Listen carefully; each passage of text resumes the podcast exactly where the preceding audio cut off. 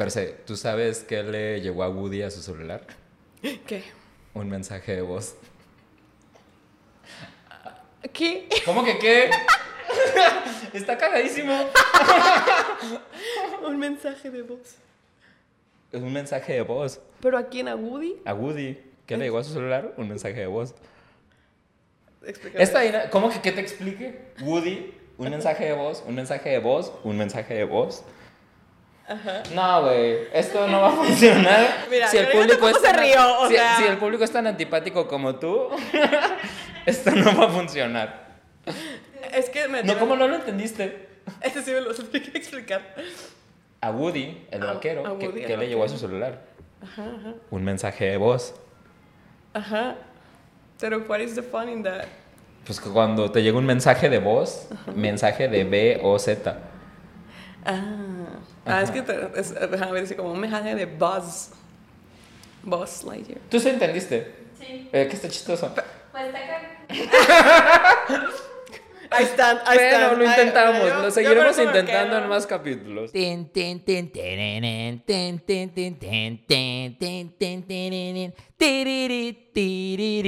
Hola, yo soy Jan Y yo soy Perse. y bienvenido a Acapulco en la azotea. El espacio donde todavía no tengo un eslogan que voy a usar para poner aquí, pero lo iremos mejorando. Pero es este, eh, este riconcito acapulqueño y tropical en el internet donde hablamos de los mitotes que pasaron en la semana junto a mis amigues. El día de hoy, Perse, bienvenida. Gracias, Jan. ¿Cómo estás? Muy bien. ¿Sí? ¿Qué se siente estar en el programa, el segundo programa más exitoso del internet? El primero es el podcast del momento de la burrita burrona. Obviamente. Ajá, y Turbulence, pero este es el segundo. O vamos para allá, pues. Soriana, algún día. Algún Ajá, día. Imagínate un pastelito acapulqueño. Sabor piña Sorianero. colada. Ajá, exacto. Ajá, un pastel sorianero con. Con fields de Acapulco y piña. Ajá. Me gusta. Pero ajá, siento que es un... Soriana, patrocínanos. Ajá, patrocíname más que nada porque Acá. ahorita seguimos teniendo dos focos chicharroneros y ahorita no tenemos la presencia del señor productor porque él anda del otro lado del muro. de En primer mundo. En primer mundo. Y entonces ahorita tenemos el apoyo de Karina detrás de los micrófonos para, eh, para que salga este episodio. Y pues nuevamente estamos aprendiendo en este proceso, pero pues vamos dándole. Se sabe. Esta semana tenemos seis temas bien interesantes y quiero empezar con el primero que a mí me llenó mucho el corazón, que es la serie de One Piece. Sí, o sea, One Piece. vo- voy a ser realista. La neta yo nunca he visto el anime ni he leído el manga, Pero. pero eh, a mí se me hizo como un hito interesante en- para los frikis o los otakus que estamos allá afuera que One Piece haya tenido su serie y dos, que sea una serie, no puedo decir que está excelentemente bien hecha porque no la termino de ver, voy a la mitad, pero que creo que comparado a las porquerías que nos habían dado, como, en, como no sé, cuando hicieron el live action de, de Dragon Ball, el live action que acaban de hacer Ah, de los ok, ya, Caballeros ya. del Zodiaco. Sí. Y siento que cuando agarran las Death cosas que Note. nos gustan, ajá, ajá, eh, Death Note, Death Note fue un gran las, fiasco. ajá, las cosas que nos gustan a los frikis, de que están de la verga. Entonces siento que es un Sí. gran avance lo que pasó con Sí, sí, One justo. Piece en este momento. Creo que en general, o sea, porque ya, Ble- ya iba a decir Bleach, pero justo Bleach viene, o sea, ya Netflix ¿Van a nos había dado producciones. No, no, no, pero tienen una película live action. O sea, ya después del fiasco de Death Note, Netflix compuso la vida y dijo, ay, ok, bueno, Bleach sacó un one shot, una película, luego Full Metal, que fueron dos, que también estuvieron bien, Full Metal Alchemist. Pero... Pero- saca- pero sí, eran hechos directamente de Netflix los de Full Metal. Mm, producción Netflix, Pero siento, que eran, basado en el manga. pero siento que eran con japoneses, ¿no? ya combinaba también un poquito como, pero sí, era un poquito no más japonés Ajá, el cast. Ajá. Aquí justo el primer avance para One Piece es justo ya un crew o un cast muy diverso. Sí. Ah, por ejemplo, en Cowboy Bebop fue también como que se aventuraron a mezclar personajes, pero siento que Cowboy Bebop como serie no, No. no despegó como, como se esperaba. Sí. Que yo justo cuando salió One Piece dije, uy, porque justo creo que el problema es que eh, siempre en las adaptaciones tienes que como que sí puedes proponer cosas nuevas, pero tiene que ser lo suficientemente fiel a para que los fans lo abracen. Si no, ya te truena como que el sistema. Es creo que la ventaja que yo llevo aquí es que como nuevamente yo no había visto One Piece porque seamos realistas son un putero de episodios. Yo sé que todos hacen Son broma de esto, Pero neta, desde que yo iba a las convenciones en hace mucho tiempo, existe One Piece. Quiero ver Y- cuál- en qué episodio ajá, van. Y yo digo, llevan como mil. Ajá. Más. Mi- ajá. O sea, genuinamente, yo vi una estadística de que si tú querías ver One Piece así como para que te avientes todo el anime y todo el pedo, tú te lo tenías que aventar todos los capítulos seguidos, con pausas para ir al baño de que de dos minutos, un pedo así, pero viviendo en tu casa ya eran como dos meses y 20 días seguidos, así todo el día sin dormir, viendo One Piece. Y dije, no, esto no, va a suceder Bueno, en este momento. Dato para, para mi gente otaku que no, que, no, que no quiere pasar tanto tiempo. Ajá. Hay un proyecto en internet que se llama One Pace. Ok. O sea, One P-A-C-E. Que es literal, cortan todo lo repetitivo, todos los intros, todos los endings y crearon una versión de One Piece como editadita para verla más rápido. Entonces, pero también como cuánto dura, 10 horas. pues, eh, 500 capítulos. sí lo baja, Ah, son sí lo 500. baja Ah, a más de la mitad no, de lo pues que sí, normalmente sí es un paro, güey. Sí, y One Piece la verdad es que es de los pocos animes que a pesar de que lleva tanto número de episodios, casi nada de lo que se ha hecho eh, está fuera del manga, dígase, no es relleno, como pasa con Mm. otros animes como Naruto Sí. o Bleach justo, que, que sí en algún punto se alcanzó el momento en el que se estaba publicando el manga y tuvieron que inventarse así como que, ay, Sí. fulanito cuenta la aventura. Este, la vez que Naruto perdió su Virginidad. chamarra y Ah. su virginidad ajá, y recuperó una, no les voy a decir cuál. Pero es que no sé si One Piece no tenga este efecto Pokémon, que yo siento que en Pokémon el pedo era que siempre era lo mismo. Ash valiendo verga. Hasta hace como un año nos, deja- nos hicieron tener esperanza de que no valemos verga todos porque Ash finalmente ganó la... No sé qué liga fue la que ganó, pero pasó por muchas ligas el hijo de su puta madre Pero lo para ganar la liga que ganó. Ajá. Mira, One Piece va en el episodio 1075. Verga. Sí son... Creí que eran más, eh, la verdad. O sea, sí... Yo solo sé que son muchos. Sí, Son demasiados. Yo vi, yo vi, empecé a verla, pero la verdad es que no seguí. Justo cuando luego vi cuál número de episodios que era, dije esto. Yo y mis miedos del compromiso dijeron, Sí, no, sí. basta.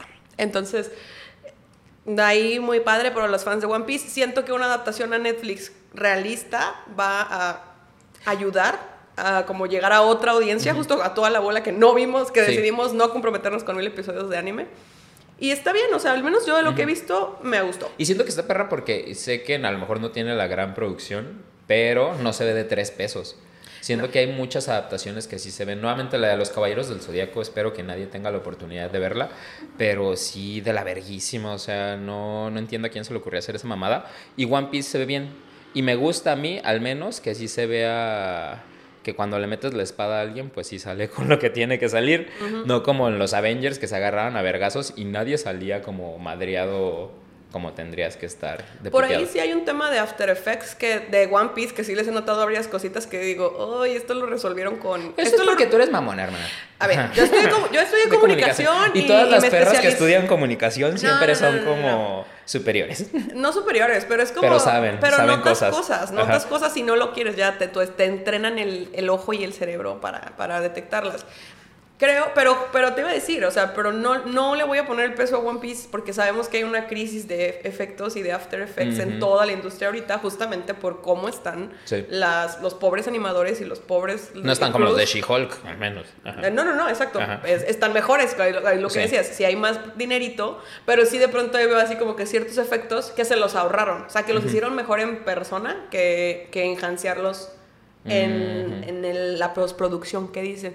Que a mí yo personalmente yo disfruto que combinen un poquito todo. Sí. Yo disfruto que hagan al mono tiburón y yo disfruto que hagan los efectos un poquito más a la antigüita y ya nada más le hagan un arreglito ahí en After Effects. Pero claro, pues eh, toma más tiempo y más dinero de pronto, una que otra, entonces lo, respeto su decisión. Sí. Creo que lo que a mí más me emociona de One Piece y que siento que, al menos de mi lado del internet, sí le estamos dando la relevancia eh, que se merece, pero no veo a tanta gente hablando de esto, es que el protagonista sea Mexa. Sí. Iñaki Godoy. Aparte de que está súper. Siento que está un bien bonito ese niño.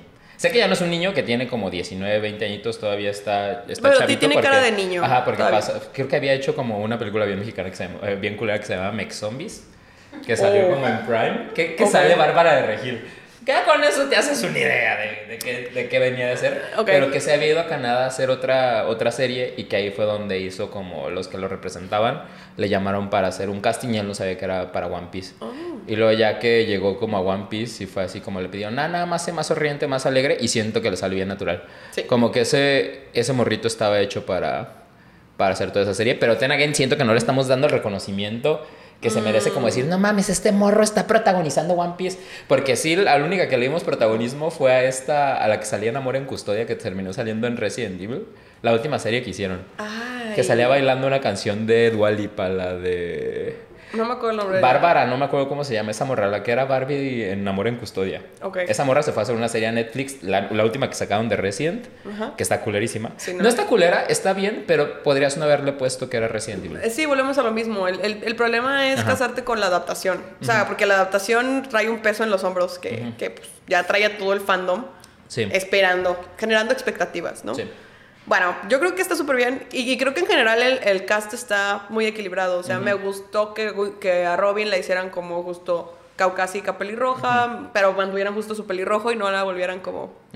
No, no, no hubiera este eliminación de la gente pelirroja que está sucediendo. Búscalo ahí en internet. Yo porque yo no voy a dar una opinión sobre esto, pero... ¿Por qué no tiene, tienes miedo de que te cancelen? Pues no miedo, pero creo que la gente saca cosas fuera de contexto. Sí. Entonces, eh, creo que estuvo padre eso, justo el Zoro papucho, Sí. japonesín, asiático, ¿Bárbaro? eh, ¿Ya, ya es mayor de edad? Sí. Qué delicia de hombre. Qué delicia. Y hace muy, hace muy Sí. buen, muy buen Zoro y, y la verdad es que, o sea, en general también Usopp, o sea, que ya justo ahí fue como el afrodescendiente, o sea, siento que está súper bien balanceado, then again, sin ser esta cuota de inclusividad, sino que, que justamente como el mundo de One Piece es un mundo alterno, o sea, realmente no te dice como, ah, estamos en la Tierra, ¿no? Pues es un universo, otra historia, ¿no? Entonces te le da la libertad de lo que hagan lo que quieran y eso es lo que me ha gustado mucho de, en cuanto a casting. Sí, el que también está perro es el niño este de los lentes redondos. Ah, el que es Kobe. amigo, ajá. Es un actor trans, es un hombre trans. Ah. Y digo, está bien perro. ¿Salió en Evil Dead? Sí, es uno de los hermanos. Ah, mira, no he visto Evil Dead la nueva, la nueva. Ajá, Sí, la no, nueva. no la he visto. Ok. Pero él también se hace súper guapito y que se me hace chido que metas un personaje, pues interpretado a lo mejor por una- un actor trans, sin la necesidad de decir como venimos representando esto. Sí, exacto, ta- es solo como- está ahí, Está ah, puede. interpretando un personaje. Sí, me pasó lo mismo hace- en Barbie. O sea, de hecho, yo no me había dado cuenta que había una, una chava trans. Y luego fue como, ah, y justo, o sea, de que mm, alguien, un, justo un vato hetero me lo hizo notar. Como, hey, mira, Siente, hay una ajá. trans. Y yo, y para mí fue como bien chistoso porque fue como, es que para mí ni siquiera era como algo a detectar. O sea, Sí.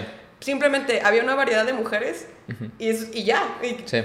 yo no voy a poner a cuestionarme de, "Mm, ella no se ve tan femenina, "Mm, ella está muy alta, o "Mm, la- su voz no es muy femenina. Ni siquiera me pasó a mí por Sí. la cabeza. Pero, pues eso es porque nosotros estamos muy cercanos a círculos LGBT y nosotros, para nosotros es algo del día a día. Sí, es como dentro de nuestra burbuja, ya Y decimos, esto, como o todos sea, lo ven así. Este actor yo no lo había detectado como alguien trans, simplemente fue como, oh, Ajá. he's a he. Y ya. Y ya. Ajá, y está chingón. Entonces, vean One Piece y esto es un gran paso para nosotros los otakus porque yo sé que la gente dice que esto no era así, pero por algo High School Musical tenía stick to the status quo. Porque antes a los otakus nos mugroseaban. Eso es Era cierto. como, ¿cómo que veías tus pinches monos chinos? ¿Cómo que me la vivía en las convenciones? Pues sí, culero. Me la vivía en convenciones y también hacían cosas raras en las convenciones. Las fiestas de convenciones son, eh, son densas. Ajá, la gente piensa que somos virginales, pero tampoco tanto. No, mugrero hay en todos lados. Pero creo que es un gran paso también para los otakus que haya ya tanta representación de... No representación, pero que se esté abriendo este mundo, que ya es más aceptado, pues. Sí. Que siento que porque ya es cool, porque ya hay playeritas en Bershka y en cosas así, Ajá. con tus animes, entonces ya, o sea, esta aceptación. Sí, digo, yo no antes no me tenía que pelear por un niñas co- por tenis de Sailor Moon y ahora, Ajá. ahora lo tengo que hacer. Por mis chanclitas de Charmander. Exacto. Ajá, Y ahora de su ya puta llegas madre. y no hay chanclitas Sí, porque todos ya son fans. Ya todos, to- ahora todas las perras eran otakus Ajá. desde siempre, pero eso sí me causa un poquito de conflicto, pero eso es tema de otro episodio. Yo, mira, shout out nada más a la gente que produce cosas. Necesitamos más merchandise. Sí, ya hay más gente comprando, por favor, saquen más. Justo, a mí me hacían bullying porque me gustaba High School Musical. Yo tenía que fingir porque cuando era Joto Closetero, yo decía, ay, no, pues cómprenle a la Nabil High School Musical 1 2 en DVD para poderla ver. Pero yo era ahí para ver al Zac Efron. Porque pues todos, eh, todos a Zac Efron nos despertó cosas eh, cuando éramos adolescentes, al menos si tienes 30 como yo. Y ahorita acaban de sacar una línea de ropa en Bershka, unas sudaderas de East High. De High School Musical. Están bien perras, bien caras, 900 pesos para una sudadera. Pero me emperra que nada las saquen para mujeres. O sea, yo sé que la ropa no tiene género, pero es que están hechas de tal manera en que te quedan como crop. O sea, Sí, mientras son más grande, cortas, ajá. las- la- mientras gran- más grande la compres, nada, es como más ancha, pero no más larga. Y yo digo, qué poca madre. Bueno, también tú ahí te estás limitando porque bien podrías usar una chamarra crop. Pues sí, nena, pero yo voy a parecer Winnie Pooh. si me pongo una madre de esas. ¿Quién te detiene? Nada me detiene. Bueno, mi, mi dignidad, la poca que me queda es la que me detiene. Los dos pesos de dignidad. que me quedan son los que me dicen, no hagas eso. No. Evítalo por tu bien. No, mira, es bueno saber que todavía a los 30 tenemos límites para cosas. A veces. A veces. Ajá. Pues sí, yo creo que, yo creo que está padre justo que haya más. Yo, yo recuerdo hace unos años que fui a Malasia y justo había un evento de lanzamiento de una línea de tenis de One Piece. Y había tal cantidad de gente y a mí lo que me llamó mucho la atención es la variedad de, de audiencia que tiene, o sea, porque justo tiene desde obviamente adultos, mm, treintañeros como tú y yo, pero también tiene, o sea, pues obviamente toda la, la sarta de niños, que para ellos es su Dragon Ball. Sí. O sea, lo que para muchos fue Naruto, para nosotros Dragon Ball, para otras audiencias, no sé, tú, supercampeones. Ajá, ya estábamos. Ya, ya, a ajá, ya me estoy yendo más atrás, lejanos, ¿no? Ajá. y o Caballeros del Zodíaco. Sí. Pero justo ellos ya pueden vivir todo esto todo este fandom donde hay un chorro de cosas que comprar, donde hay un chorro de, de formas de, de definirte y de expresar que te gusta One Piece. Sí. Y que ahora con la serie pues es todavía más normalizado, todo el mundo lo conoce. Siento que este es un gran paso porque ya deja como teníamos vivimos al menos los que crecimos en los 90 inicio de los 2000 eh, creo que había una centralización de, de que toda la cultura tenía que venir de Estados Unidos o ser creada en Estados Unidos. Y entonces ya ahorita ya hay un gran paso un pequeño paso para los otakus pero un gran paso para la humanidad porque esto viene a otra cosa importante que está pasando. Vienen las Twice a México yo sé que ya iban a venir y que ha venido mucho grupo, pero ahorita se está dejando venir el K-pop con todo lo que da, así como de que neta los K-popers vivíamos de ir a ver a güeyes bailar como los BTS a las convenciones y calentarnos así como de ver a güeyes fingiendo ser y- Alucinar, ajá, alucinar. Te, alucinabas con los cabrones que bailaban, porque la neta era lo más cercano que ibas a tener a ver a tus idols. Volvemos al presupuesto. Y Era ahorita, lo que había. ahorita ya hasta Disney Plus va a sacar una serie, que, que- que fue la que me mandaste. Ay, güey, sí. Disney Plus va a sacar una serie basada en nuestras vidas. Disney, yo solo, yo quiero Y regalías. también la de Karina. Yo necesito regalías de eso porque porque Jan y yo ganamos ese concurso. Ajá, sí, cierto. Long story short, este, pues no del concurso, eh, se supone que es una serie que se llama El Pop, no sé por qué se llama El Pop, pero se basa en nuestras vidas porque trata de unos morritos que van a entrar a un concurso de dance cover que le dicen coreografías de baile de K-pop. Nadie dice coreografías de baile de K-pop, decimos dance cover, que es un concurso de dance cover organizado por el centro, la Embajada Cultural Cultural Coreana en la Ciudad de México, que es algo que sí pasaba y todos los grupos de dance cover a nivel nacional sabíamos de la existencia de ese concurso y era lo que participamos. Y Uno- todavía a la fecha, o Ajá. sea, es cada año. es algo muy importante para la gente que hace esto y van a hacer una serie de eso, pero entonces eso a mí ya me da la apertura de, güey, ya es, o sea, neta... Es- cuando- it's a thing. Ajá, cuando yo me metí al K-pop en 2011 o 2012, sí nos daba pena. O ahorita todavía nos da pena a veces también decir como que escuchas algunas cosas, pero sí era de gente muy, muy rara escuchar K-pop, Sí. pues.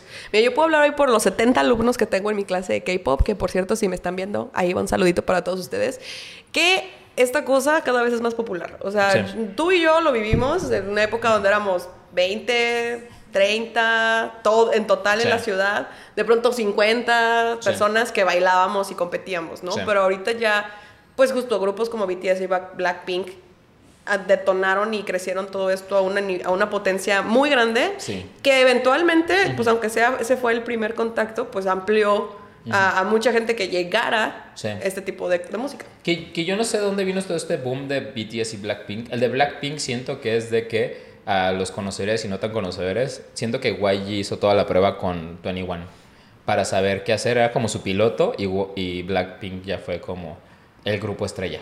Yo creo que las plataformas de las redes sociales también ayudaron muchísimo. O sea, porque Es que son otros tiempos. Exacto. Antes nosotros nada más teníamos el MySpace. el K-pop de cuarta generación. Eh, sí, o sea, la verdad es que las primeras generaciones de K-pop, pues, para empezar no había YouTube. Yo justamente es como, a ver, nosotros aprendíamos las coreos sin YouTube. Sí. Era inventarte pasos cuando no vieras la... Porque no había dance versions. Sí, sí, era lo más triste de Era, la vida. eh, ajá, o era fancams, fancams que grababan las, las fans, literal, y de ahí sacar la coreografía. Ahorita ya el idol sube a su canal oficial el ¿Cómo hacer la dance, el dance practice para que tú lo imites, lo hacen, en- lo ponen en mirror version para YouTube. Entonces yo creo que es eso, la, la facilidad y la viralización de la actividad es lo que lo ha hecho cada vez más popular. Yo siento que el K-pop preparó a TikTok para viralización. ¿A qué me refiero con esto? Que nosotros repetíamos coreografías y era lo que grabábamos y tú veías las coreografías hechas por la gente. Porque dices, no mames, yo sé hacer eso, yo me la sé y la podíamos bailar todos juntos. Que siento que es el efecto de TikTok, que sacan canciones que son específicas, algunos artistas nada más para TikTok, de que 20, 30 segundos El y te sabes el baile. Y es lo que se saben, pero nosotros desde el K-pop, desde antes, era como saberte payaso de rodeo, pues te ponían una canción que todo el mundo se sabía y nosotros no nos sabemos el coro, el Gangnam Style, o sea, nosotros nos sabemos desde principio hasta final con todo y interpretación. Con todo Isai. Ajá, y ahora Sai. Siempre fui Sí. Sai. Dicen el gordito cagado, este pendejo. Ajá. Pues la verdad, así es muy buen Sai. Yo lo recuerdo. Ajá. Pero sí, yo creo que, y, y- y te digo, lo que está padre es eso, que ya da un foco y el consumo que artistas, o sea, que la- el fandom mexicano tiene es lo que ha hecho que las productoras coreanas digan, ah, ok, sí nos interesa llevar nuestros artistas a México. Pero lo que se me hace que interesante mucho tiempo en pasar. De este tema es, ¿viste cuántos están los precios de los boletos de las Twice? Sí, El más caro, 4,800. Dije, no mames, o sea, independientemente que yo para Taylor Swift pagué 9,800 pesos, digo, qué poca madre Blackpink. exacto. Qué poca madre los 29 mil pesos que pagó la gente. Y yo sé que es, hay mucha gente dice, el mejor show, del, pero por los paquetes VIP, ¿no? Ah, sí. Ajá, pues, Ah, pero... Pero de todas maneras está súper accesible, pues, poderlas ir a ver a comparación de ir a ver unas Blackpink. y No, eso barata estaba como en 2000 varos. Ajá, y hasta al fondo. Y para las pantallitas que ponen en el foro son todas culeras. Sí, no, la verdad es que Y- Blackpink fue un... Si fue un caso... ¿Sabes también qué pasó? El... ¿cuál- ¿Cómo se llamó el festival que trajeron? El ¿El Camp? El Camp Fest. El bodrio fiasco. del Camp Fest siento que ayudó a nivelar.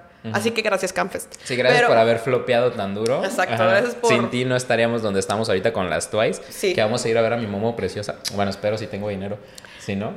Es que, eh, yo lo único que digo es, Ajá. a ver, ¿tenían que atascarnos todos estos boletos caros el mismo año? Es, ajá. Porque, para, o sea, si, si quieres ir a todo, todo, todo, o sea, Sí. justo ya te gastaste 10 mil pesos en Blackpink, no sé cuánto en Atis, en el Campfest, Music Bank, Ya ESPA, ¿de qué a pasó? Espa, Twice, son Seis. en- seis conciertos, ponle de 3 mil varos cada Sí. uno, son 18 mil varos.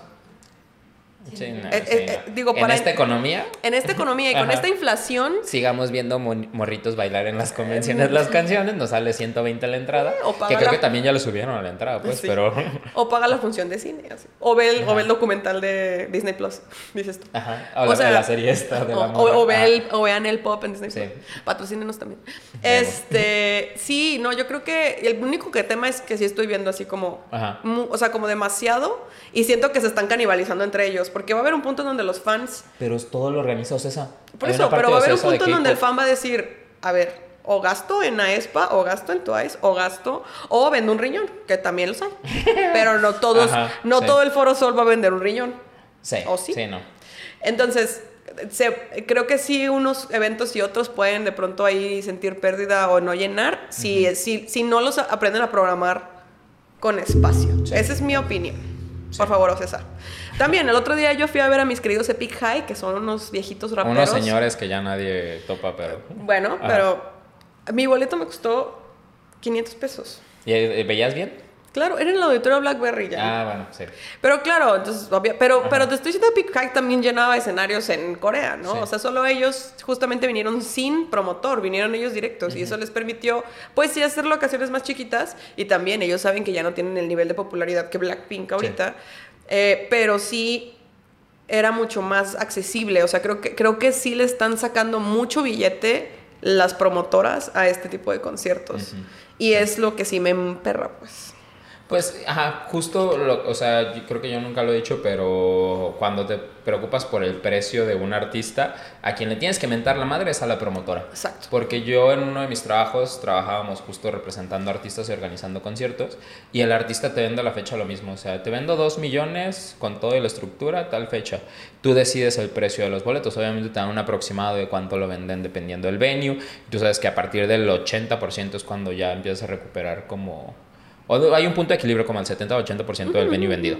Eh, entonces, para mí, por ejemplo, lo que hicieron con Blackpink fue poca madre de, de los organizadores. O también con, con, um, Taylor Swift, el, el boleto que yo compré de 9,800, irme a ver a pinche Europa me hubiera salido en 5,000 pesos. Exacto. O sea, sí. Digo- y, y es o lo que a mí me, me saca mucho de onda es porque la demográfica es realmente México no tiene un alto nivel de ingresos. Entonces, el hecho de que nos estén exprimiendo como limón de taquero, sabiendo que por intensos y apasionados Ajá. vamos a comprar ese boleto, Y se que es con la excusa de que porque estuvo la pandemia, desaprovechamos, no, no vivíamos esta clase de eventos, hay que aprovecharlos ahorita. No, hermana, también checa tu afore, checa cuánto estás cotizando en el IMSS, porque al rato vamos a valer verga y decir, pero lo vivido, pero Sí, está sí, de la verga pues la situación. Una cosa es quitarte los cinco años a, a siguientes de manutención nada más por un concierto de una tarde. O sea, hay que ser sensatos. Sol- solo digo que sí podemos ser un poquito más vocales con el hecho de que los precios sí están muy altos. Sobre todo si quieren seguir trayendo. Porque al final del día es esto, no afectar la percepción de los grupos y de las Sí. disqueras de que a México no le interesa el K-pop. Claro que nos interesa. Solo, pues, a la mera no tengo 18 mil pesos en un mes para comprar. Porque todas las preventas salieron en junio, julio, aparte. Sí. O sea, era un tema de, pues, voy empeñando mi tele o mi aguinaldo o, o comprometiendo mi aguinaldo para poder ir a todo esto. Sí, de que todavía no me tocaba la tanda y ya la debía. Y nosotros tenemos poder adquisitivo. Imagínate Ajá. todos los chavos de 17 y 18 años. O sea, Sí, como que sí me pregunto si hicieron de verdad un estudio demográfico o les valió gorro por avaricia. yo creo que les valió verga. Pero bueno, pero qué bueno que vienen las Twice. Ajá, felicidades, ahí nos vemos hermanas, si alcanza boletos, si nos quieres patrocinar Soriana, pues ahí vamos a repartir pastel en, en Al el Foro Music Sol. Bank viene, viene Itzy, viene Viene Stacy. Idol las New Jeans, y Idol, ¿no? G-Idol, ajá, y dos grupos de vatos que, la, o sea, Ajá, AB la- AB6 los grupos de vatos, si- si ya de ustedes conocen de K-pop, fuera de BTS, porque son los más famosos, que beso tototos también a BTS, los grupos de mujeres son las que ponen en alto el K-pop. En esta nueva generación. Sí, o sea, antes sí había, sí estaba como había mucha variedad, pero ahorita creo que las mujeres son las que. Ahorita creo que solo Sí. está 80s, así que me gustan 80s, TXT, Y ya. Stray Kids. O sea, esos tres. Yo, yo, Sí. yo, yo les doy porras a esos tres. Ay, en Hypen también me gustan. Ah, en Hypen son buenos. Sí, vayan allá a buscarlos y los googlean. Pero definitivamente el K-pop femenino ha repuntado súper padre. Sí. Y yo que odiaba bailar coreos de niñas, lo aprecio mucho. Sí, chéquenle. Ahora volvamos a este lado del continente porque interesante volver a Olivia Rodrigo con su Guts. Ajá. Ajá, y fíjate que no, no en cuanto salió lo escuché, pero las dos primeras, en cuanto salió Vampire, se me hizo una buena balada, está perrita, y aparte había trend en TikTok, y cuando salió el Bad Idea Right, también se me hizo como una buena rolita porque tiene todo este feeling pop punk de inicio de los 2000 pero ya que escuché todo el disco, y sé que a lo mejor la gente va a funar por todo esto, creo que es un buen disco, pero a mí, no sé, siento que Sour lo escuché cuando me habían como roto el corazón, entonces como que me identificaba con todas las canciones. Y ya ahorita las canciones de este disco que son como, ah, pues sí, soy una morrita adolescente este, con mis crisis existenciales, no me llegan. No conecté. No conecté qué con, con Guts. Yo fíjate que Me gustó musicalmente que esté regresando el pop punk, bueno, al menos de Sí. parte de ella. Digo, Súper qué sí. bueno, porque todos los que crecimos hemos necesitábamos esto. Pero generalmente dije, es un buen disco, pero no creo, no, no guardaría más de cuatro canciones de. Bueno, pero ya cuatro canciones está bien. Pero dos ya son Vampire Idea, Está right? bien, Ajá. son los liners. Ajá. Yo creo, yo creo que aparte ya pasamos la época en la que en realidad tendríamos que valorar un disco completo, porque ya por el ya no, ya no tenemos el CD en- o, el, o, o el reproductor MP3 que ya no le podías más que adelantar y, o quedarte escuchando a fuerzas el mismo orden. Que sí tenías que escuchar como todo, ¿no? O que era Pero lo es que más como nuevo. artista, pues tú le das todo un concepto, ¿no? Y quieres como que la gente lo escuche en orden para que entiendan cómo... Pues, yo creo que sí le pones un orden por alguna razón. Quiero creer. Pues la Adele sí hizo eso. En su, cuando sacó su disco, Que se solo lo podías Sí, poner. cierto, en Solo Spotify. lo podías poner de una manera porque ella Ajá. así quería que La lo escuchara. British dijo, pura verga que existe el aleatorio aquí y en Spotify no podías poner aleatorio el disco de Adele porque tenías que escucharlo en orden. Porque ella quería. Pero creo que Ajá. eso ya, ya viene hablando de un artista más grande, más maduro, que ya tiene algo que decir al mundo. Olivia, yo creo que todavía está encontrándose. También yo también siento que es muy exigente de nuestra parte exigirle un disco completo con rolones a alguien. O sea, yo- Sí. yo, tengo años que no tengo así, o sea, que no encuentro un disco completo que diga, no manches, este es el mejor Sí. disco. O sea, fácil 2011, ¿no? Entonces, pero creo que el disco de ahorita de ella es es justo su despegue. Es su época de potería después de él. Punquetita. Ajá, después, ajá, pero pero Pero es que si escuchaste su primer disco, Sí, sí, sí. siento que, Que era muy heartbreak, muy chill, muy justo hablando desde el dolor y desde Ajá. la decepción. Y ahorita ya es un poquito más. O sea, y, y desde el resentimiento, porque Ajá. también bastante resentido está ese disco. Pero ahorita ya es un poquito. Se oye un poquito más maduro. Igual, se oye descontrolado, que es lo que a mí siento que se me hace muy refrescante de ella. Pues. Que sí es esto, este rollo de. No sé qué estoy haciendo aquí, pero pues chingue su madre y vamos a chinguen a su madre a los hombres. Ajá, y ajá, y. Tú, y- Joshua. Lo único es. ¿Cuántos malos hombres se encuentran en su vida como para escribir tantas canciones en un solo disco? Porque. Pero, no, mija, ya no estamos metiendo un tema delicado porque ¿por qué tiene que salir con un chingo de hombres? O sea, porque siento que estás generalizando que sale con malos Mm. A hombres. ver, a ver, a ¿Puedes, ver. puedes hablar No le desde la misma, misma experiencia no de le un mismo estoy vato? shameando. Solo digo que varias de sus canciones hablan de diferentes arquetipos de vato. Que son los vatos con los que sales normalmente cuando tuviste un breakup de un gran amor. Que es el manipulador, el- que es el fiestero con miedo al compromiso. Y, y creo que está saliendo o ha salido con varios arquetipos de, de vatos. Ujú. Y por eso logró escribir canciones expresando esas diferentes... Pero es que nuevamente la morrita nada más tiene de que 19, 20 años, no sé bien la edad, y pues está en la experimentación, Sí, pues. sí. Nada más digo, wow. O sea, hizo su research, pues. Sí. O sea, no estoy opcionando. Todas las chicas salen con quien quieran y cuando quieran. Sí, Siento que es actriz, no es actriz de método. Exacto, solo es Ajá. como de, a ver, este güey se ve como una red flag. Tengo que probarlo genuinamente Vamos. para saber cómo va a estar. Ajá. Y al final sí fue como de, sí, sin la libra para una canción. Ajá. Entonces está bien, mira, o sea, mínimo, al menos ella monetiza su, sus decepciones Sí. amorosas. Una aquí está nada más sufriéndola de. O de repente las cuentas, pero tampoco monetizas tanto como ella. Ajá, entonces está chido Yo no cobro, yo nada más recibo simpatía. Ajá. Y ya, hasta Y ahí ya. llega. Por culpa de los pinches hombres. Entonces, mira, que mi chiquita monetice, todo está bien.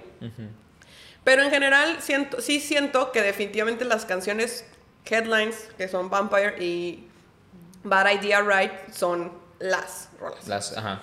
Vampire a mí me gustó mucho personalmente. Sí, no es, sé que, si es que nuevamente está experimentando chido. Solamente yo creo que el disco anterior abre con una canción que se llama Brutal, Brutal, no sé cómo pronunciarlo. Ah, sí, y siento que era como la que sonaba más como de todo este disco. Sí. Como, ajá, como que ya se agarró a ese mood y dijo, ah, huevo, voy a hacer ponquetita. Y está chido porque creo que le sale de- eh, bien. Sí. Ajá, como esta mezcla. Solo tener, o sea, ya para mí no conecté emocionalmente con disco. No significa que sea malo, solamente ya, ya estoy viejo, pues. No, o tal vez, exacto, tal vez no es el Jan de ahorita o como estás ahorita mental y emocional y psicológicamente no es donde está ella, pero tal Sí. vez, Dios no lo quiere, pero tal vez un día llegues ahí y un digas, con ahora entendí, ahora entiendo lo que, la- lo que quiso Olivia Rodrigo. Ella a sus decir". 19 años, yo a mis treinta y tantos estoy entendiendo en este momento. Mira, Ajá. una de hombres no se salva ni por edad, ni por género, ni, Ni- ni por demográfico, ajá. porque pues ella está muy lejos, muy lejos de aquí. De todas maneras, yo oigo sus canciones y digo, ya sé quién es ese güey. Yo conozco ese Ajá. pendejo. Lo he o sea, vivido en carne propia. Exacto, de Ajá. que yo sé, Sí. yo lo sé chiquita. Sí, entonces si quieres escuchar un disco que te rompe el corazón, el primero de Olivia Rodrigo, para, si está valiendo verga, en este caso tu matrimonio, Joe Jonas. Empeza veni- amanecimos Ajá. bravos. No, sí. Yo cuando me enteré que estaba valiendo verga eso, dije, ¿qué está pasando aquí? Porque siento que... si- primero, el 2023 siento que está arrasando con demasiadas parejas. Tanto de amistad como, como de relaciones eh, amorosas. Siento que son demasiadas.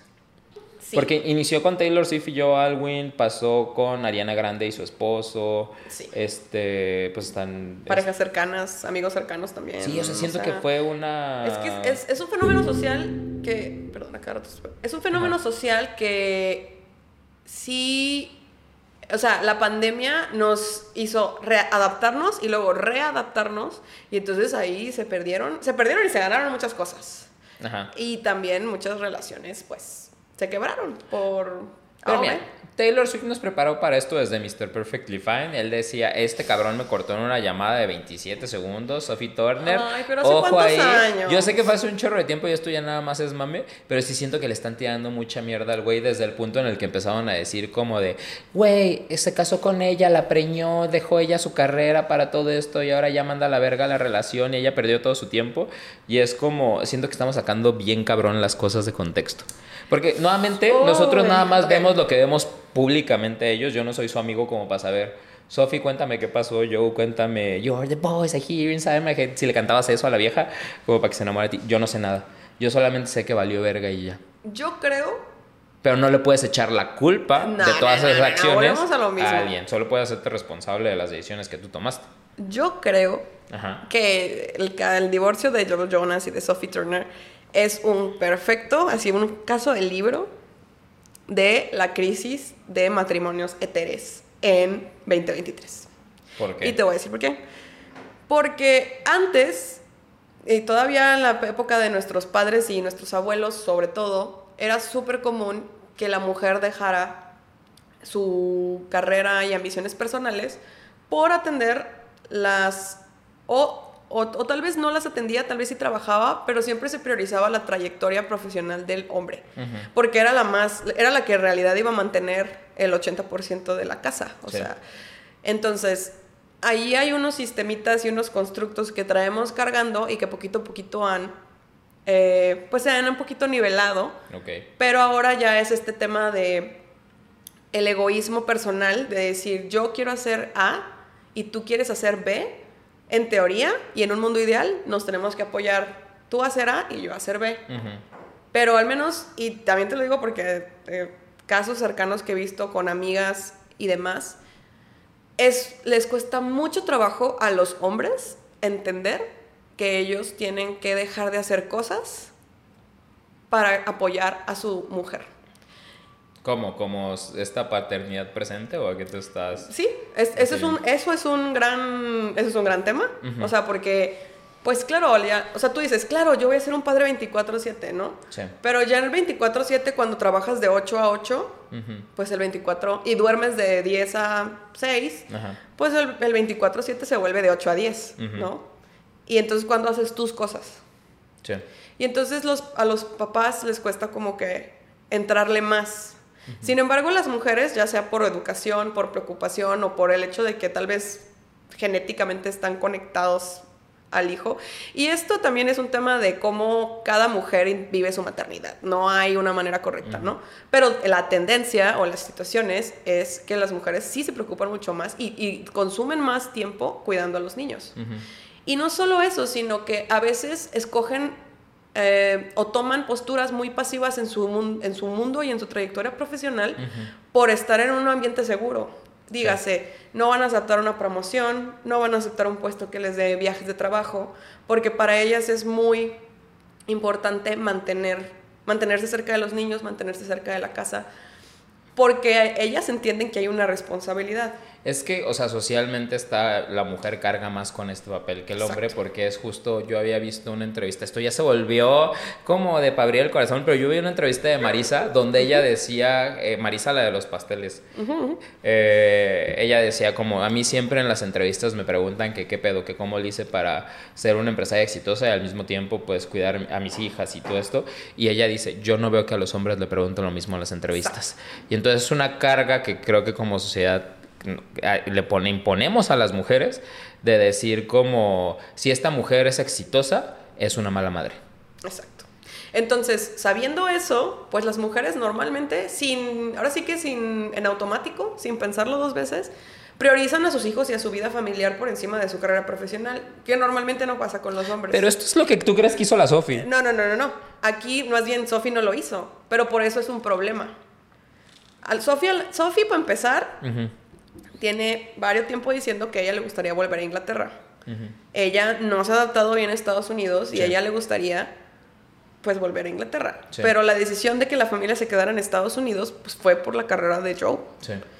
Y realmente Sophie tiene mucho rato sin hacer trabajo, justamente porque estuvo embarazada. Toda la pandemia estuvo embarazada de niño A y niño B. Sí.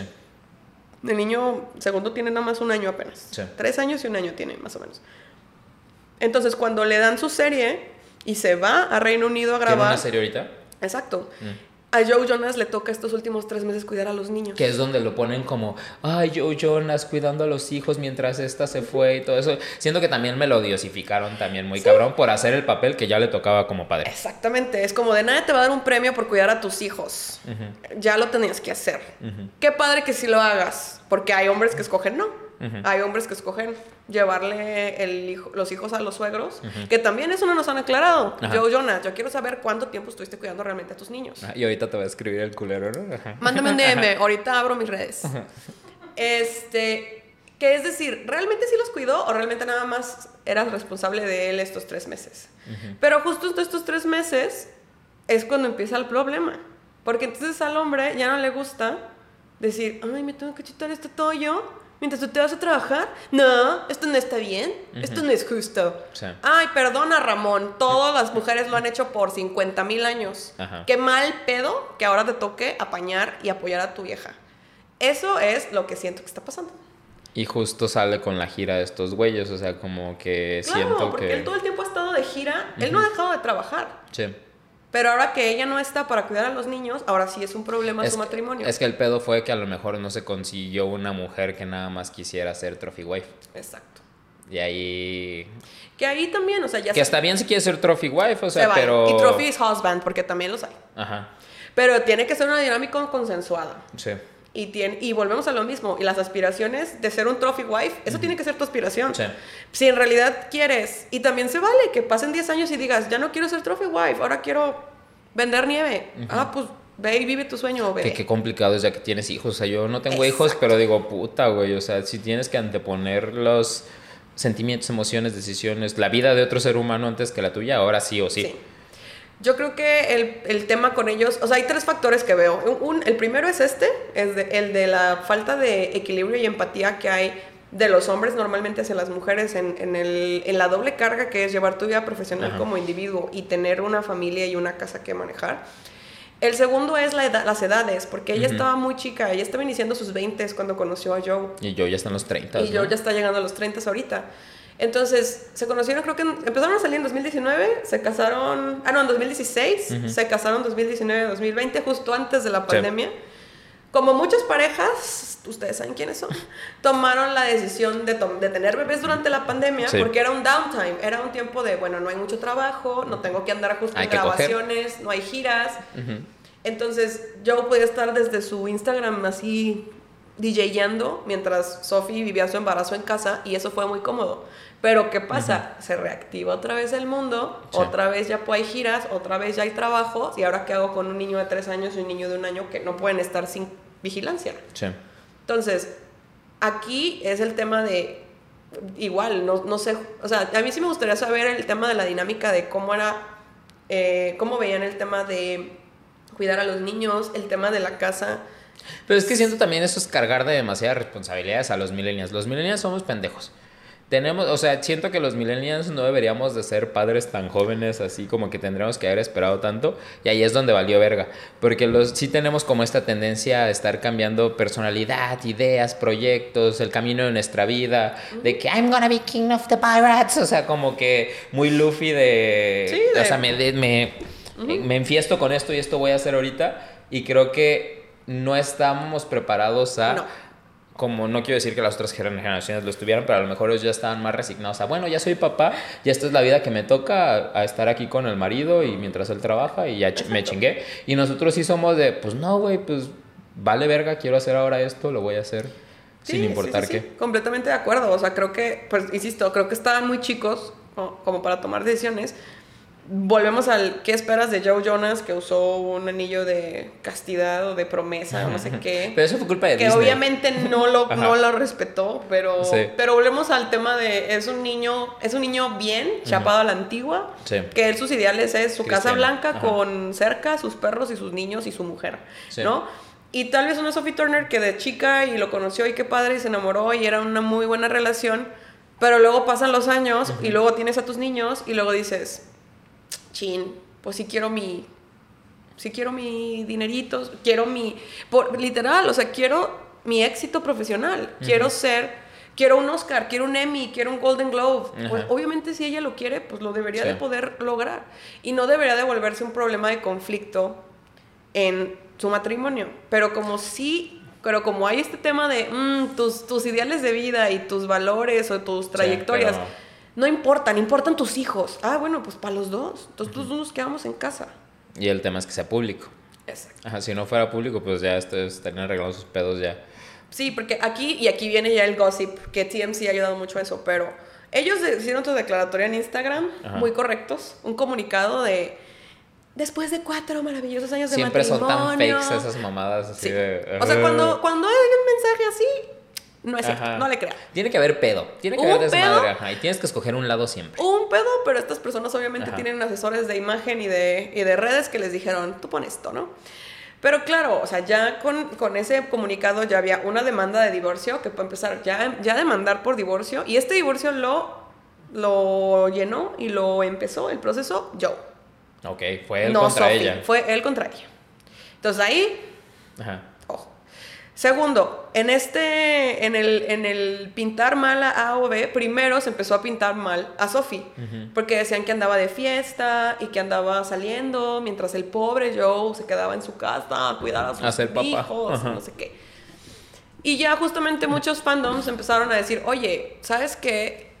Hay una entrevista en medio de pandemia donde Sophie dice que le, so- le choca salir, que de hecho a ella no le gusta, ella prefiere estar en su casa y que el que es, el que es un party animal y el que le encanta andar de aquí a acá el tango es a Joe.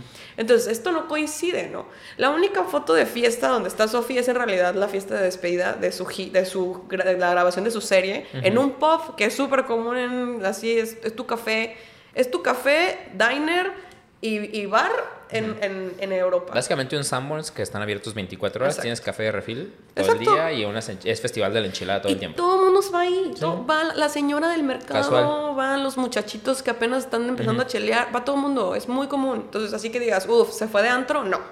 O sea, entonces, este rollo de pintarla como, ay, mira, la se va de fiesta y no cuida a sus hijos, volvemos al mala madre, mala esposa, está en, es- está en, está allá, ni siquiera viene a visitar a su familia, o sea, pues es un rollo Que de... siento que hasta a lo mejor era un acuerdo que ya tenían, güey. Claro, como me y voy a que ir digo, tres y si hubiera meses, sido ajá. vato, no hubiera sido un tema. Nadie hubiera dicho, ay, ¿por qué dejó a sus hijos en X? No. Es un tema de, de, de hacerle, de hacerle la gatada de eres mala madre y por tu culpa se est- está ocurriendo este divorcio. Ahorita andan diciendo, y ahí pues espero que los chismes logren darnos más luz sobre esto, que Joe escuchó algo que dijo Sophie en una de las cámaras de seguridad de la entrada de la casa y que eso fue como la gota que colmó el vaso. Pero volvemos al dimes y diretes y volvemos a, hoy la culpa la tiene Sophie, ¿no? Y de todas maneras, en las cámaras de seguridad, ¿qué tanto puedes escuchar? Bueno, no, deja tú eso. Aquí eh, volvemos a lo mismo. Lo que tú dices habla más de ti que de lo que dijiste de la persona. ¿Qué hacía Joe Jonas revisando las cámaras de seguridad de su esposa? Cierto. Para mí es un tema donde a él siento que ya no le está gustando perder el control de cómo está su casa y su esposa y su vida. Y el hecho de que Sophie haya tomado la decisión de irse a Reino Unido a grabar una serie. Y sí, tal vez dejar de poner atención 100% a la vida familiar, fue lo que Jonas dijo, no, esto no me gusta, no lo quiero así. Y como yo, hombre, no lo quiero así, quiero divorciarme. Sí, porque la paprika que tiene el Nick Jonas sí es buena esposa y está ahí todo el tiempo en todos los pinches conciertos. Y por la paprika, pues piensan que la Sophie tiene que ser Exacto. igual que, que- que ella. Y no es así. O sea, la verdad es que sí, sí hay esta carencia de, de levelear o de que nivelar las responsabilidades de cada persona en un matrimonio y con hijos. O sea, para mí los hijos obviamente complican todo. Sí. Sí, como dices, siento que los millennials no estamos hechos para tener hijos. Estamos muy ocupados, literal, criándonos y recriándonos nosotros eh, de una manera saludable, que pues es un poquito más sensato que nada más conocer un güey. También siento que su relación fue muy fugaz, o sea, tres años, casarte y tener hijos, y ahorita no está funcionando, pues se fueron muy rápido. Pues es que en la, La pandemia verdad. no sabías cuánto iba a durar y pues ya estabas encerrado. Y si Joe Jonas encerrado en su casa te dice un palito persa, ¿no te lo echas? Pues sí, Ajá, usa pues no, no la juzgo. Ay. O también, o- No, sí, pues, pero pues no es del el preservativo no son 100% efectivos. Solo la abstinencia es 100% Bueno. efectiva. para que Jonas abstengan. no cumplió, pero de Ajá. todas maneras. No, pero eh, volvemos a lo mismo, o sea, solo es igual decisiones conjuntas. Ah, Tal vez esta decisión, muy mala ahorita en retrospectiva, pues es te fue tener hijos demasiado rápido aprovechando que tenían un ritmo lento en sus carreras, que en ese momento pareció una decisión acertada e inteligente, pero ahorita pues es como, "Mm, siempre no, no. Y pues es, es, es ahora sí que un cuento más de decepción de decir, ay, Pues yo no juzgo, ¿podemos pero digo, cuidadito con los Jonas. Este Nick le hizo la gatada Miley. Cuidadito con los hombres. Yo, ah, bueno, en general sí. Kevin siento que es el único que es medio buen sujeto. Porque no le sabemos mamadas a Kevin. Mm, bueno, Pe- Pues nada más porque no se la sabemos, pero si le investigamos, los calladitos son Kevin, los más ajá, peligrosos. son los más cabrones. Ajá. El que busca encuentra. Pero pues ese güey ya está como casado como desde hace 15 años con su novia, tiene la misma y Sí, cosas pero así. siento que también hay un, Pero sí, hay un ajá. tema, igual, igual ahí funcionó el sistema porque la, la chava tiene ideales muy parecidos a los Sí. de él y no le ha importado. Yo sí veo, ah, sobre todo a, la- a mis amigas alrededor casadas, las veo, sobre todo las que ya tuvieron hijos, las veo teniendo este conflicto constante y constante diario de decir, tengo que trabajar y tengo que realizarme como profesionista y tengo que cuidar a mis hijos y tengo que mantener mi casa. Y encima de todo esto tengo que estarle constantemente pidiendo a mi esposo que me ayude y educándolo para que entienda que mis cosas también son igual de importantes que las de él. Y es son ocho cosas diarias. Sí. y él mientras tanto los vatos solo es como de pues yo trabajo Mm. Yo estoy haciendo todo lo que Sí, tengo que no hacer valemos var- verga. O sea, yo como vato digo, no valgo verga. Pues solo es este tema de, de decir, pues sí, mi rey, pero ya, o sea, ya estás en una familia, ya te toca echarle más. Y si no te gusta, pues entonces no te cases y Sí, no yo siento, familia. yo siento que en cualquier momento ya salen los recibos de qué pasó y espero que sí Sofi tenga, tenga la razón. Y aparte ahorita el tema de la custodia compartida. Está de hueva. O sea, si ella se queda en Londres y él se queda en Miami, y los niños tienen tres años, los van a estar metiendo a ver los transatlánticos cada medio año. O sea que. O sea. ¿Quiere alguien pensar en los niños? Piensen en los niños. Ay, qué difícil vivir entre Miami y Londres. No tengas niños. No, no, no. Con los niños no. Pues eso hicieron las perras de juego de gemelas, por eso una la dejaron en, en Napa y otra allá Ahora en entiendes, Londres. ahora entiendes que dices, bueno, tal vez no, tal vez y no. ese lo- es el peor ejemplo, pues, Ya porque sé, dices, güey, pues no, era. es como nos dividimos el Tamagotchi, güey. Tú te quedas con uno, yo me quedo con otro. Está de la verga esa decisión que tomaron en juego de gemelas. Para empezar ahorita por la edad que tienen, según yo, le- la Tendrá que estar con la madre, ¿no? Digo, él, él a la hora que demandó, demandó con custodia compartida.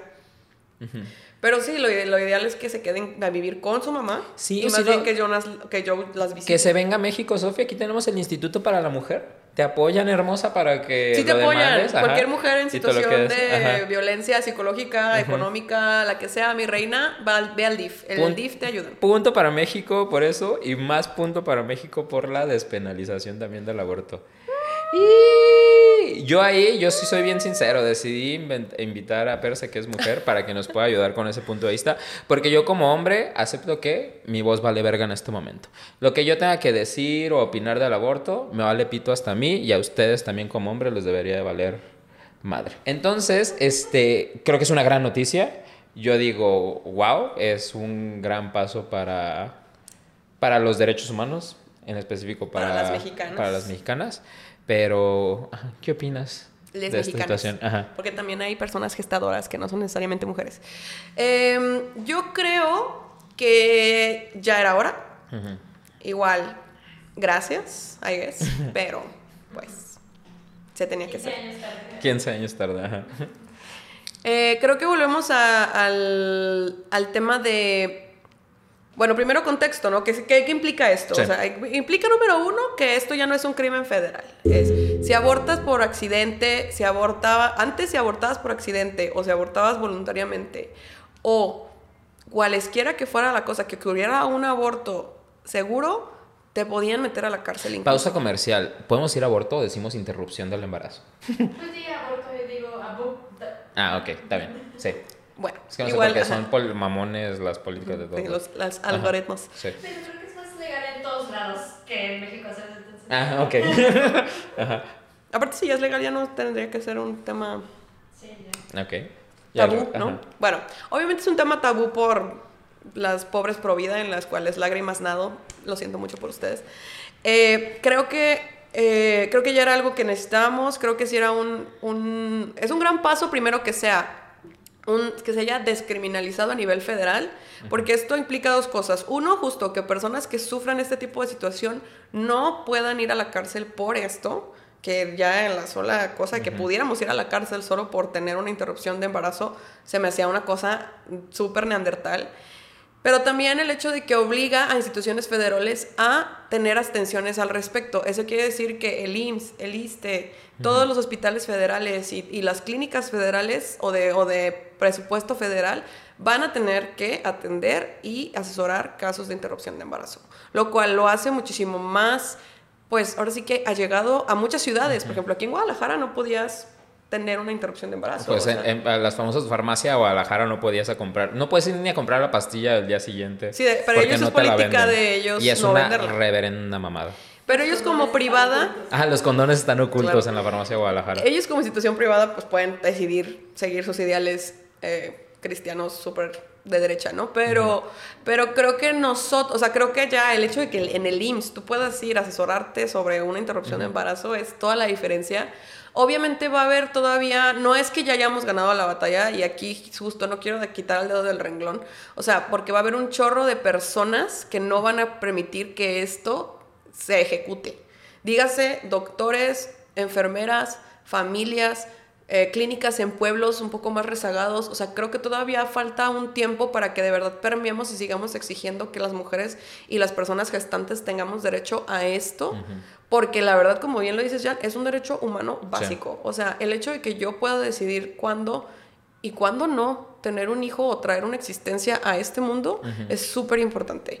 Y mucha de la gente cree que esto no le pega, o sea, porque dice, bueno, es que yo no voy a tener un, un control, yo sí voy a tener un control o una planeación de familia y es como, bebé, aún, aún con tu super doctor y tu, tu O super tu ginecólogo perfecta y tu matemática perfecta. las cosas no... Si tu cuerpo no jala y, y tu, tu embarazo se interrumpe, ya pelaste, te hubieras ido a la cárcel. En Monterrey te hubieran encarcelado. Aquí no, gracias al cielo, pero hay estados en los que ya lo habían despenalizado, pero no todos. Entonces ahorita lo padre es que ya, es, un, es una decisión nacional. Yo estoy súper contenta, ahora sí que ha rendido frutos justo la sociedad civil y las sociedades civiles que han aprobado, ahorita se me olvidó el nombre específico de la que más ha hecho presión, pero eso prueba que sí, a la larga, este tipo de manifestaciones, este tipo de actividades, activismo, eh, firmas, todo lo que a nosotros, o visibilizarlo en redes desde nuestras propias plataformas y aunque a nosotros nada más nos sigan 20 personas, es súper importante seguir hablando de esto y poquito a poquito con cada granito de arena generar el cambio. Sí, excelente. ¡Eh, bravo! Porque fue un punto para México, pero también un punto perdido para México cuando nos enteramos que Eduardo Verástegui, Eduardo Verástegui se quería lanzar a la presidencia. Se va. Bueno, sí, hijo de su puta madre. O sea, yo la verdad siempre he dicho, yo, o sea, no es que tenga demasiado tiempo haciendo contenido, pero digo, tocar temas de política sé que es un, algo delicado, pero en este tema yo no me puedo quedar eh, callado como miembro activo de la comunidad LGBTIQ+. Creo que este... A mí me dio miedo desde el hecho en el que yo lo vi. eh, se viralizaron unas fotos hace como dos, tres semanas, donde él estaba con un grupo de un chorro de niñas como en una escuela o un colegio. Y parecía como escena de los Hunger Games, de los Juegos del Hambre. Y ni siquiera él como Snow, siento que es más como Coin.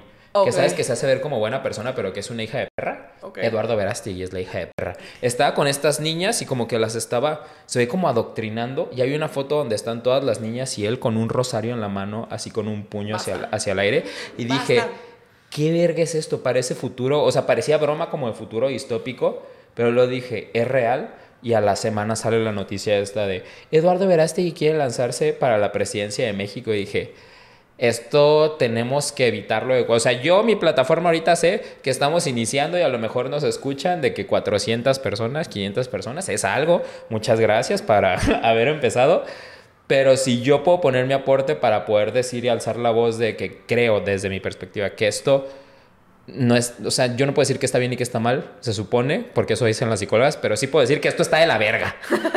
Sí. No voy a decir que está bien y que está mal, pero está de la verga que ese cabrón se quiera lanzar porque quiere adoctrinar. Y no es el simple hecho de bueno, eh, yo pienso, o el de que está mal el matrimonio homosexual o está mal el aborto, es de, pero cada quien decide y cada quien va a tener su libre albedrío. No, ese cabrón va a llegar a decir, esto está mal y vamos a dar un retroceso porque esto no es la ley de Dios y lo que hubiera querido nuestro Padre nuestro. Entonces, neta, no sé, sí me pone bien malito. Ajá. Y no solo discursos, exacto, y no solo discursos religiosos, que ya sabemos que él obviamente es súper eh, cristiano católico y es, o sea, se ha, ha conocido papas y todo lo que quieras, ¿no? Sí.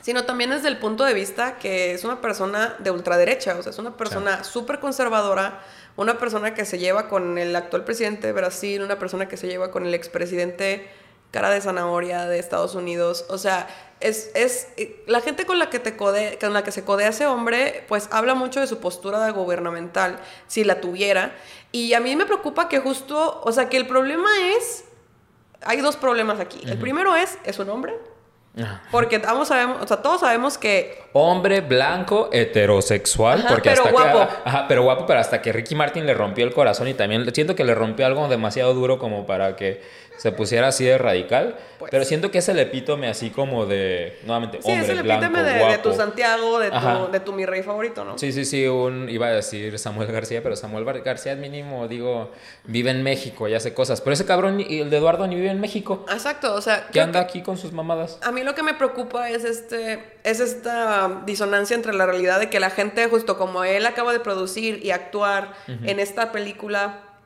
eh, sobre tráfico pa, pa, pa, pa, pa, Ajá, pa, sí, pues, hay- hay- de una cosa muy ti, fuerte ahí. ti, ti, personitas Ajá. este creo que aquí eh, eh, que puede ser una versión crítica del país y alguien puede decir como, oh, él sabe de cosas y está en desacuerdo con, con cosas como de crimen y él es el gran salvador y así.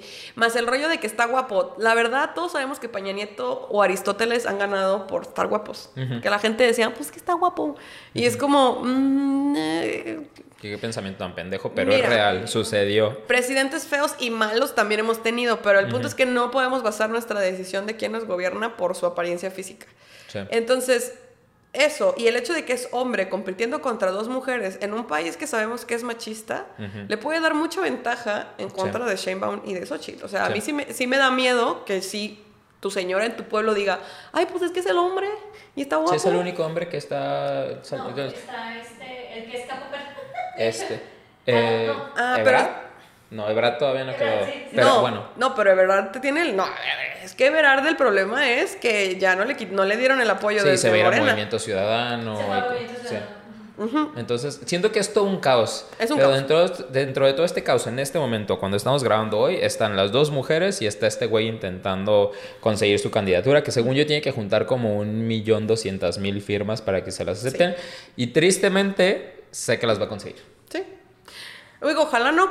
Ojalá la gente por desidia o porque tal vez ya nuestra generación no nos va a ver la cara de estupidez. Ojalá. Pero todavía hay este, muchos viejitos. Nos, pues sí, pero cuánto, Ajá. o sea, pero cuánto se van a meter ahí a hacer tu su firma digital o, o sea, ya no va a ser tanto el alcance. Siento Sí. que tendría que hacer mucha labor eh, tocando puerta a puerta y así para Ujú. Ah, ya veremos si se ponen las pilas o no. Pero ponle que las, la- las gane. De hecho, justo, yo, bueno, si fuera él, no me escuches. Pero eh, sí, pues obviamente me movería a través de la iglesia, a Sí. través de las iglesias. Pero pues ahí sí podría conseguir ese número de firmas. Ajá. Entonces, pero volvemos a lo mismo. Es decir, bueno, al final del día, ¿por quién van a votar? Bueno, pues ojalá, no sé, Eduardo Verástegui. Porque, digo, independientemente que sí sale el galán en Soñadora, si era el galán en muchas novelas que mucha Ajá. gente vio, pues eso no lo prepara para absolutamente nada para gobernar, o sea, para hacer un... Y aparte digo, también sabemos que ya una vez que alguien es presidente, pues no es como que él de las órdenes Sí, y hay su como voluntad todo se un haga. equipo atrás. Exacto, hay un gabinete y también siempre hay que poner ojos a qué gabinete es. Pero yo definitivamente creo que no, un presidente de ultraderecha no es lo que necesita México, ni ahorita ni en Es, el futuro. es que siento que es como alguien que es juez y parte. O sea, necesitas alguien no completamente imparcial, que sí tenga una postura, pero que sí pueda ver por ambos puntos. No es como que alguien que diga, uy, a huevo los homosexuales, pero que diga, pues lo respeto, güey, ya tienen sus derechos. Sí, Yo en mi vida personal, a lo mejor no estoy de acuerdo, diría esa persona, pero pues que cada quien haga su vida. Pero siento que esta gente nuevamente es de imponer. Alguien inclusivo. Sí, Ajá. exacto. O sea, yo creo que una persona que es hiper religiosa, hiper de derecha, no va a haber por ni los jóvenes, ni las mujeres, ni el, o sea, ni el LGBT, ni Cucumás, papá, ni pueblos indígenas, o sea, todas estas comunidades vulnerables que llevamos rato pegándole literal a las paredes eh, para que se nos escuche y para que se avancen temas, creo que una persona como él solo haría retroceso de todo esto. Sí. Pues investiguen por quién van a votar. Sé que van a pasar muchas cosas y va a seguir saliendo información, pero pues iremos viendo qué sucede. Sí. Por lo pronto, muchas gracias por haber llegado hasta este momento de, de- del primer capítulo oficial, el otro fue el piloto. Todavía hay muchas secciones que yo estoy pensando en cómo quiero agregar. Quiero agregarlos también ustedes para que su opinión es importante, este, para ver cómo los podemos ir sumando, cosas donde nos podamos funar a nosotros mismos. No sé, estoy pensando todavía mucho, pero vamos avanzando pasito a pasito, suave, suavecito. Si tienen ideas, Ajá, son bien recibidas. Comenten. Eh, ah, recuerden, estamos en todos lados como arroba acá en la azotea, TikTok, Instagram, Facebook. Creo que ya hice Facebook, no sé, no me acuerdo. Pero pues nos estamos viendo y nos vemos el próximo miércoles. Ya saben, en todos lados. Ajá. ¿Y algo que quieras decir, Mariana?